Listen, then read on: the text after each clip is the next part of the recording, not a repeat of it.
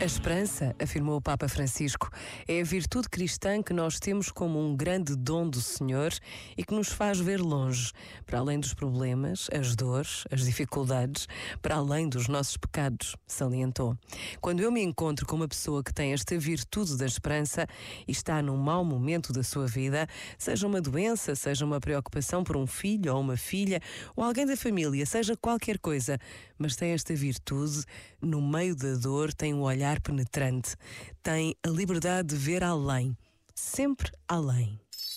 Este momento está disponível em podcast no site e na app.